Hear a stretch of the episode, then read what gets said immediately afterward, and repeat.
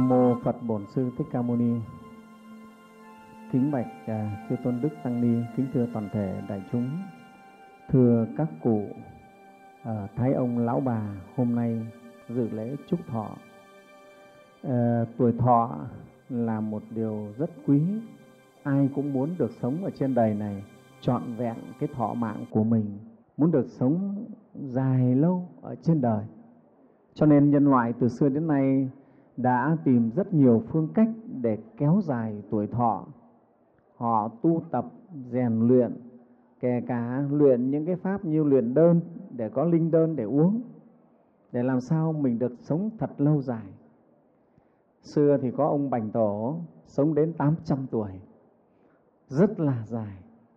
Thế nhưng kính thưa đại chúng, nhân loại của chúng ta theo kinh Phật dạy thì đã từng có những thời kỳ sống đến 8 vạn 4 nghìn tuổi, nghìn năm. Đấy, những khi mà thời kỳ của chính kiếp đó, thì con người thọ mạng dài đến như vậy. Thế thì thưa đại chúng, ờ, tuổi thọ mà dài, tất nhiên nếu dài mà khổ thì cũng không ai muốn. Chúng ta muốn sống dài, sống lâu mà an vui. Và đó, đấy mới là cái điều đáng quý. Thì để được sống dai, sống dài và sống an vui, thì đức phật dạy chúng ta phải biết gieo những cái nhân lành mới có được cái quả, có tuổi thọ và an vui. Thì trong kinh nghiệp báo sai biệt, đức phật có dạy chúng ta cách để gieo những cái nhân này để được cái quả, tuổi thọ an vui thì hôm nay trong buổi lễ chúc thọ, Thầy muốn à, tặng cho các cụ những cái hạt giống này để các cụ gieo. Và kể cả, Thầy nói vui là các cụ trẻ đây cũng thế. Phải nên gieo đi, sau này mình mới mới có tuổi thọ lâu dài được. Nghe không? Các cụ già thì ta vẫn gieo, gieo cho đời sau nữa cũng được. Nhân quả là cả ba đời mà, quá khứ hiện tại cho đến tương lai thì trong kinh nghiệp báo sai biệt đức phật dạy nếu mà chúng ta gieo những cái nhân như thế này thì chúng ta sẽ được tuổi thọ và được an vui.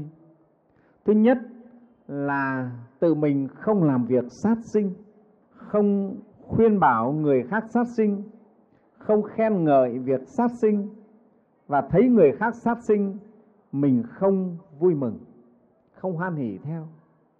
Đó, như vậy là cái việc sát sinh ấy thưa với các cụ, nó ảnh hưởng trực tiếp đến tuổi thọ, đến sức khỏe của chúng ta. Đấy, đây là một cái nhân đầu tiên đấy. Chúng ta tự tay mình sát sinh này, rồi khuyên người khác sát sinh này, vui thích với người sát sinh này, và thì đều là cái nhân làm cho mình bị mất tuổi thọ, mất sức khỏe. Đó. Cho nên các cụ lên chùa chúc thọ ở trên chùa thì không có việc sát sinh. Và lễ chúc thọ hôm nay, và các cụ không phải sát sinh. Nếu tổ chức ở nhà thể nào cũng phải giết. Ít nhất thầy nói là dăm bảy con gà. Còn to thì cả một con lợn. Ví dụ thế. Thì thầy nói là là sát sinh. Cho nên cách đây khoảng 7 8 năm, thì chùa Vàng cũng có làm một cái lễ chúc thọ nhưng nhỏ thôi. Và hồi ấy là khoảng độ ba chục cụ lên chùa để thầy chúc thọ, thì về nhà thầy thấy các cụ sống thọ thật. Thế còn ờ, thầy cũng có những phật tử, bố mẹ không có đưa lên chùa chúc thọ. Chúc thọ xong, một thời gian sau thầy hỏi thì mấy cụ đi rồi. Vì cái nhân ờ, là mình ở nhà sát sinh. Thầy thái minh thì rất quan tâm đến ờ, hai cái thế hệ. Một là tuổi trẻ, hai là các cụ già. Hai cái thế hệ này là rất cần phải quan tâm vào xã hội, cần đặc biệt quan tâm. Thì với các cụ cao tuổi, thầy cũng rất quan tâm, mong mỏi làm sao các cụ được sống lâu và sống khỏe mạnh. Cũng giống như cha mẹ của thầy vậy. Cho nên hôm nay thì thầy bàn với chư tăng là quyết định nên tổ chức, mời các cụ lên chùa, thầy làm lễ chúc thọ các cụ, để các cụ được gieo một cái cái nhân lành hôm nay. Ngày hôm nay chúc thọ mình không phải sát sinh gì cả. Nghe không? tránh được cái nhân giảm thọ. Nha Đấy, thì Phật dạy cái điều thứ nhất ấy, là tránh cái việc sát sinh để mừng thọ. Và cũng nhân đây thì nói các cụ kể cả chúng ta khi mà con cháu nó sinh nở đó mình cũng tránh việc sát sinh để ăn mừng. Mỗi lần sát sinh để ăn mừng thì nó thường bị giảm đi cái tuổi thọ. Đây là lẽ thật thưa các cụ. Vì nhân quả là chân thật đức phật là nói sự thật chúng ta tin hay không tin thì nhân quả nó vẫn cứ xảy ra như vậy. Tại sao ở chùa khi mà mọi người có bệnh thì thầy khuyến khích nên phóng sinh, nên phóng sinh, cứu vật, cứu người thì mình được thêm cái phước tuổi thọ. Đó. Thứ nữa, phật dạy, nếu mà mình thấy chúng sinh hay người sắp bị giết, tìm cách cứu thoát. Thấy người hay chúng sinh mà sắp bị giết mà ta tìm cách ta cứu thoát cho thì ta được cái phúc báo. Cho nên nhà phật có dạy là cứu một người phúc đẳng hà sa dù xây chín đợt phù đồ chẳng bằng làm phúc cứu cho một người. Thưa các cụ cho nên ấy, cái đạo lý này rất là quý. Chúng ta nên thực hiện cái điều này. Vào bây giờ thầy thấy là cái tình người nó phai nhạt nhiều quá. Người với người nó thở ơ với nhau hình như cái cuộc sống vật chất khi mà nó lên cao, thì cái khoảng cách giữa người với người nó lại xa đi con người ta ờ, lãnh đạm trước các cái hoàn cảnh đau khổ lắm. Thấy người khổ, thấy người gặp nạn, mà nhiều khi mình không thèm cứu, mình làm ngơ. Vào, mà chúng ta đâu biết Phật dạy cứu một người phúc đẳng hà sa. Hơn xây chín đợt phù đồ. Nghe ở đây Phật dạy đó, cứu người rồi, cái phúc ấy để cho mình, cho con cháu mình đấy cho nên mong các cụ khuyến khích con cháu nên làm những việc phúc này, cứu người nhé, cứu người là sinh phúc cho mình, cho con cháu của mình. Rồi Phật dạy, nếu thấy người sợ chết mình an ủi họ và thấy người sợ hãi bố thí cho họ không sợ hãi, thấy người đang bị cấp cứu, mình khởi tâm thương xót giúp đỡ và đem đồ ăn thức uống bố thí cho chúng sinh đói khổ. Đấy là những cái nhân giúp cho chúng ta được sức khỏe được tuổi thọ. Và phật lại dạy nên tránh những việc này.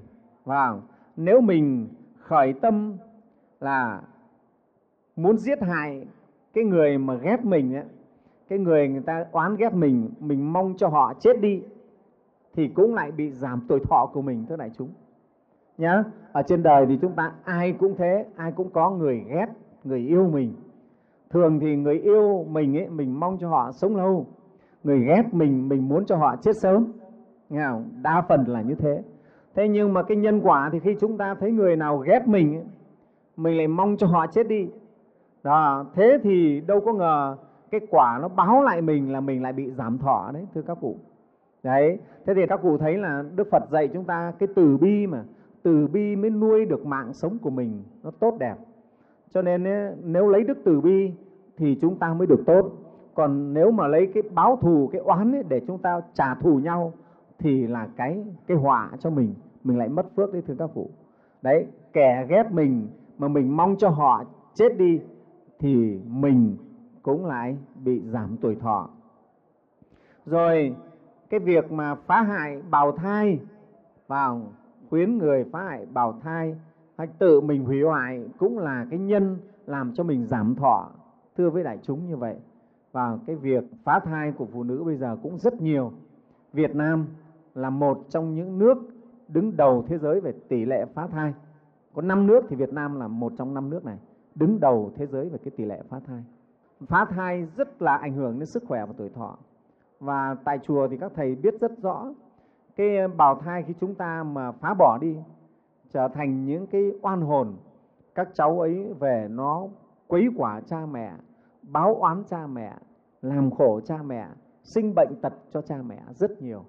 Đó, cho nên ở đây tại sao trong kinh phật dạy, nếu tự mình phá hủy bào thai, xui người khác phá hủy bào thai thì đều là cái nhân duyên để làm cho mình bị giảm thọ.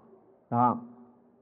Rồi xây dựng lò giết mổ để giết hại chúng sinh nhà xây dựng lò giết mổ, thì cũng lại là cái duyên để cho mình bị giảm tuổi thọ, thưa đại chúng.